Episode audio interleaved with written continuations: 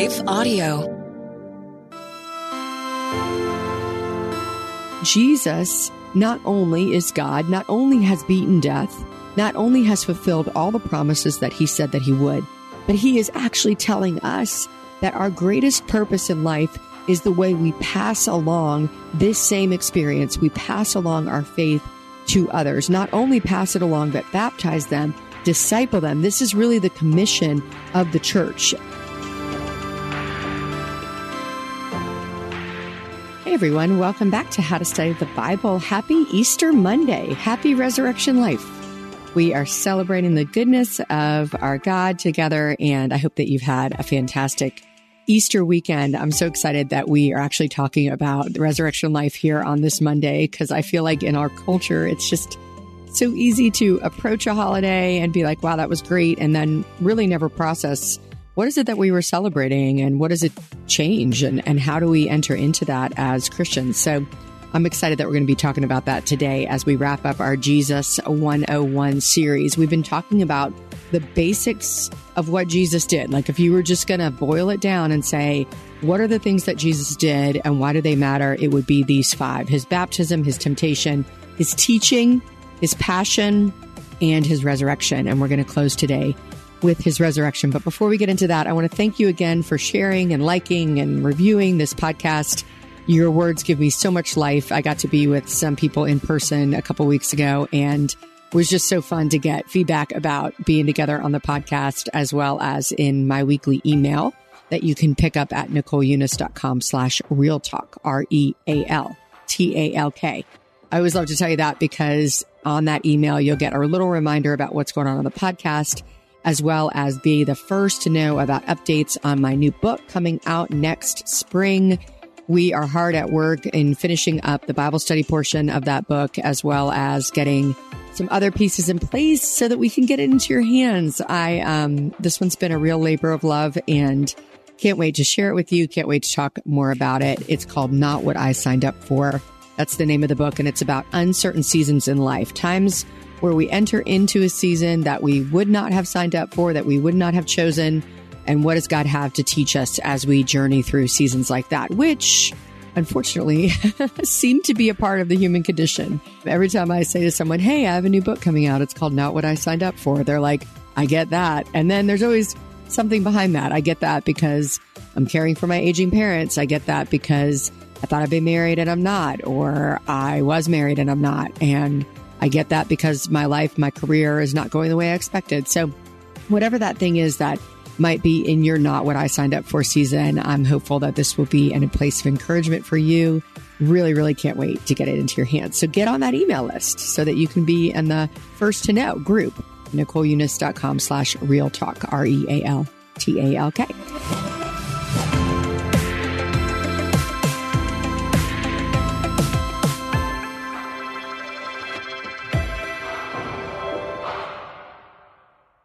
Hey guys, we're here because the Bible has changed so many lives. So just take a second and think about if you didn't have access to a Bible or you weren't even allowed to have one. This is a reality that many around the world are facing, which is why I want to tell you about one of our partners, Cru. Cru has missionaries in almost every country and they are seeing people come to know Jesus. There's just one thing they're missing a Bible in their own language, and that's where you come in. For only $24 a month, you can provide three people with Bibles each and every month. When you sign up to provide three Bibles with a monthly gift of $24, Cru will also provide meals to 12 hungry individuals through their humanitarian aid ministry. Plus, you'll receive a free copy of my new book, Not What I Signed Up For. Simply text STUDY to 71326 to help today. That's S-T-U-D-Y or visit give.cru.org slash study. Again, that's give.cru.org slash study. Message and data rates may apply and available to U.S. addresses only.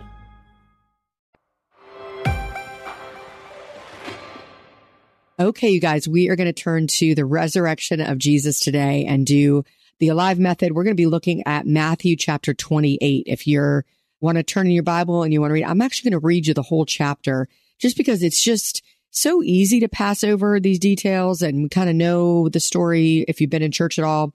But I really want you to, to just be in this story. And we're going to look at three big things that happen in this chapter that we're going to talk about today. Okay, here we go. Matthew 28.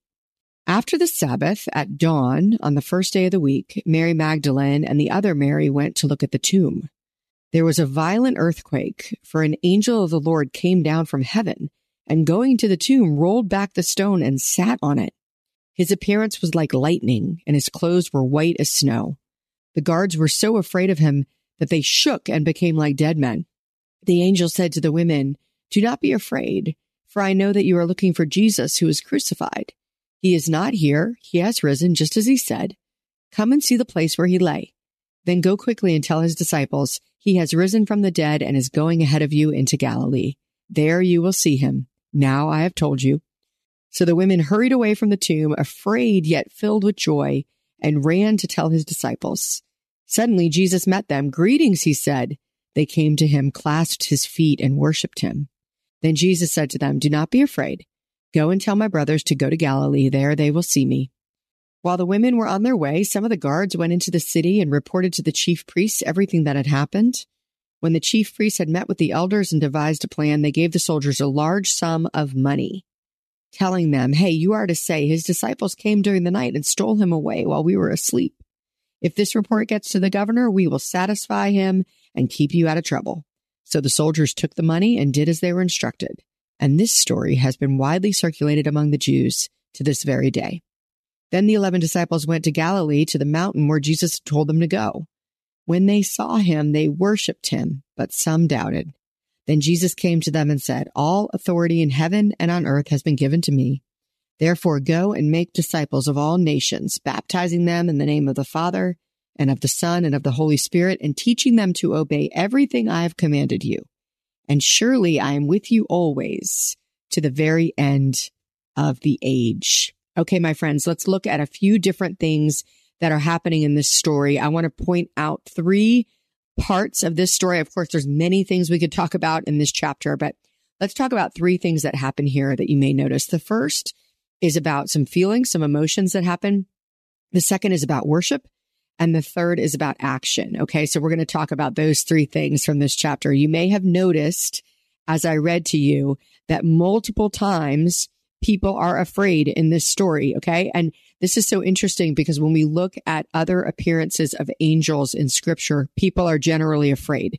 There is something about the power and the majesty and the holiness of angels that freaks people out. It's kind of like we know what's happening because of people being afraid. And so the angels tell the women not to be afraid. Then Jesus tells them not to be afraid. There's a sense of, wow, this is overwhelming and terrifying. And that is kind of like one of those moments where we feel the humanity of the story. Like, man, we are human beings who are very limited. And there's this whole other world, the spiritual realm that's going on around us that is often invisible. But there's times like this where it becomes visible. And we know that when these soldiers saw these angels, they were like dead men. They like fell out. They were not passed out and not even around while the women were being told by the angels what had happened. And so it also says in verse 8, and I love this it says, The women hurried away from the tomb, afraid yet filled with joy. And I love that thought that they were filled with joy. Friend, when you are getting close to the goodness of God through Jesus Christ, like what it means to actually follow Jesus, to take his life into your life, you will experience joy. Joy is a hallmark of the Christian faith. If you really understand the good news of the gospel, it is going to give you joy. When Jesus started his public ministry, remember baptism, temptation, teaching. When he started his public ministry, he opened to Isaiah, the book of Isaiah, and he said, The Spirit of the Lord is upon me to preach good news to the poor, to proclaim freedom for the captive. Like, if you're a person who feels like you've been in bondage or that you have a poverty of spirit or of life and you experience Jesus, it is the best news ever. It's almost like too good to be true. And this is what it means to start following Jesus. Jesus is the one who said, I myself have life. I am living water. I am the bread of life. And as this becomes true, and I, when Jesus said that he would beat death, he meant it. And he actually did. He beat death. And so when they find the empty tomb, it's like everything that Jesus promised is true.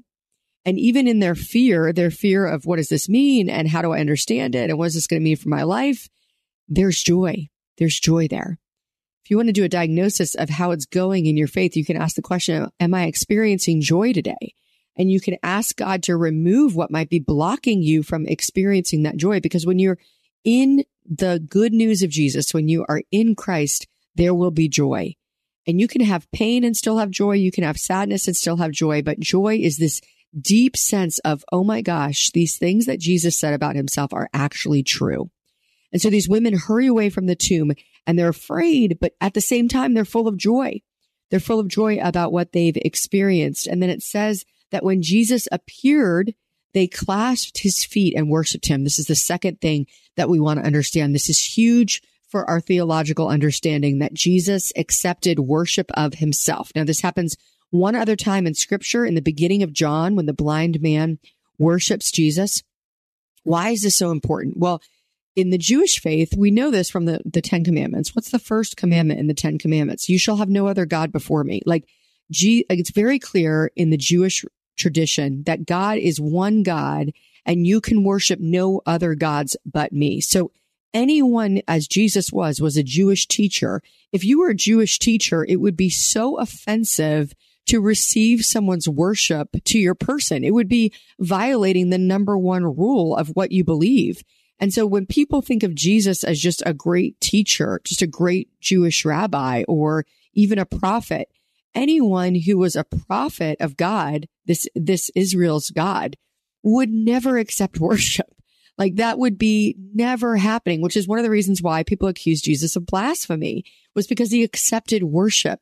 And we need to understand for our own theological framework how important it is that Jesus accepts worship, that Jesus is fully God and fully man, that Jesus was not just a great teacher. He's not an amazing prophet.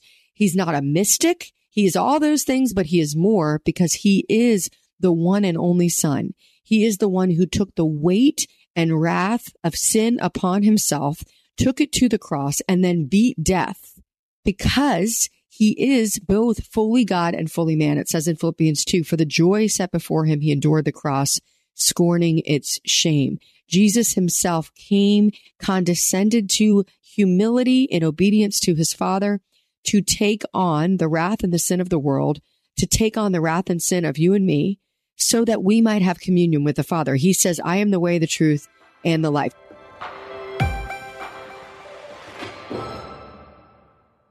Hey guys, we're here because the Bible has changed so many lives. So just take a second and think about if you didn't have access to a Bible or you weren't even allowed to have one. This is a reality that many around the world are facing, which is why I want to tell you about one of our partners, Cru.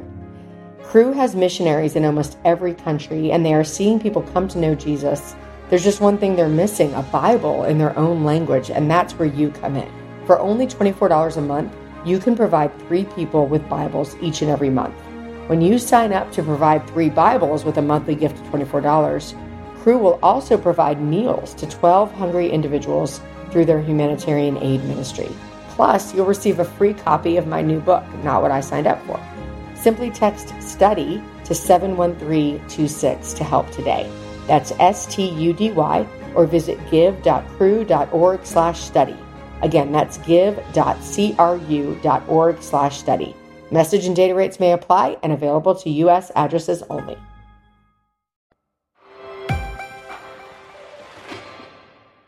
You see, Jesus is not an offensive figure until you say that he is God. Jesus can be an, it's just, it's easy to call Jesus a great teacher it's easy to call Jesus a prophet, but when you say no, Jesus is the only way, like Jesus is the only son of God, Jesus is God, that is the dividing line.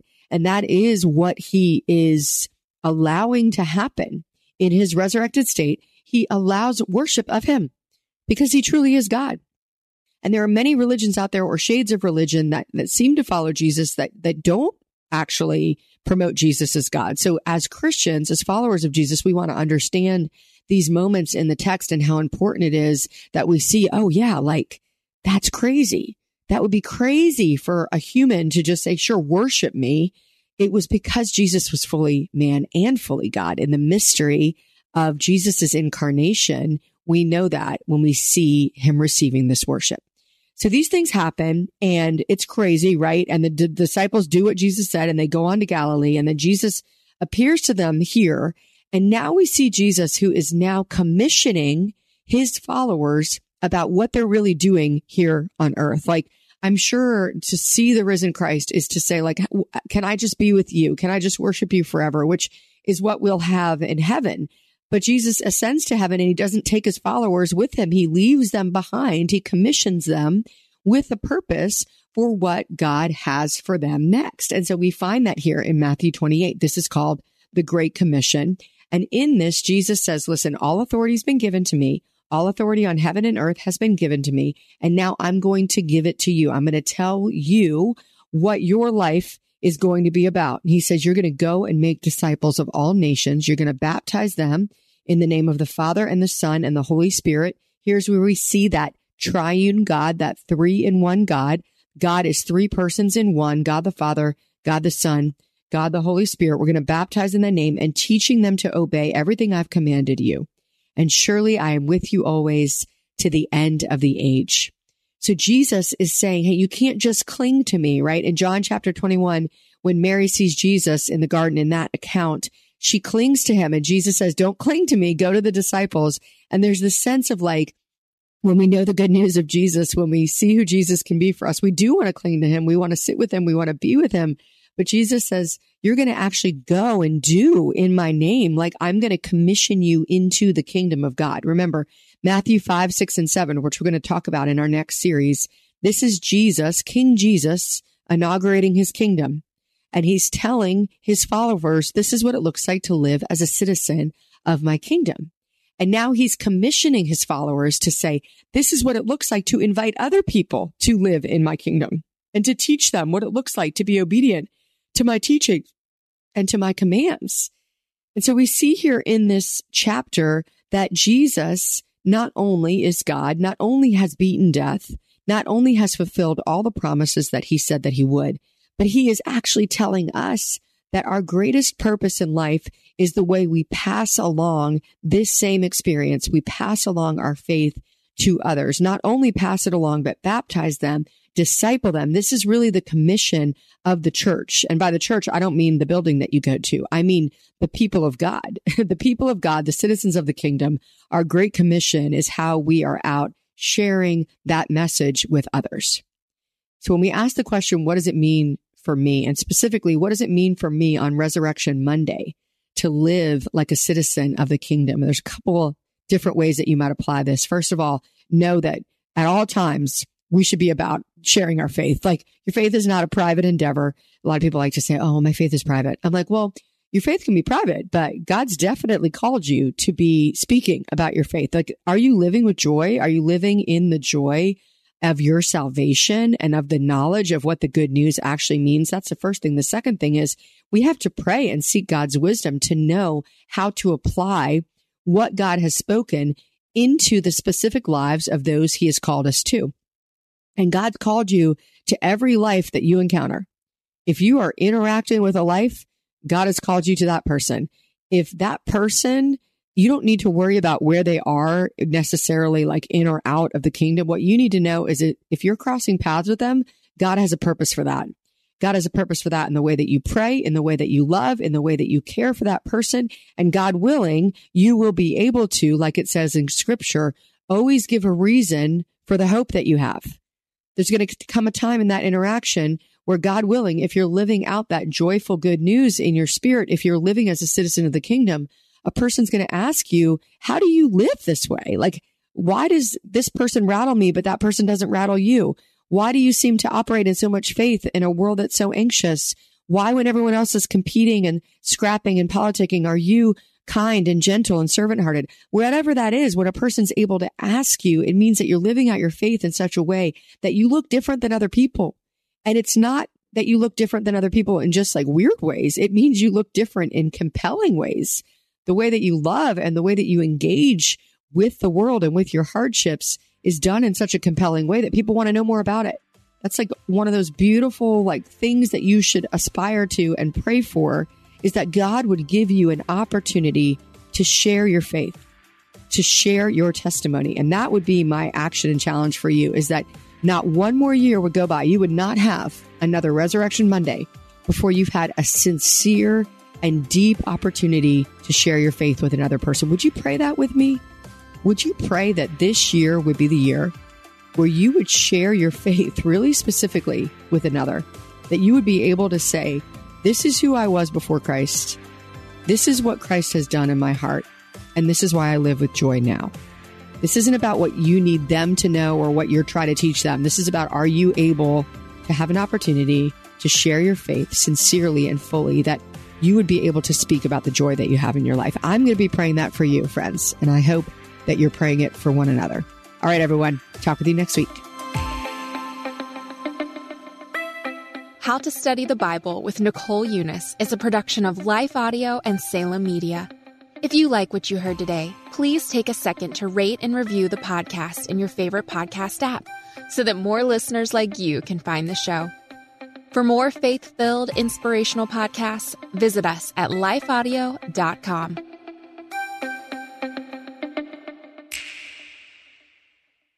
Need more of God's power in your life? I'm Christina Patterson, host of the Teach Us to Pray podcast, providing practical tips on how to grow your faith through prayer. Subscribe at lifeaudio.com.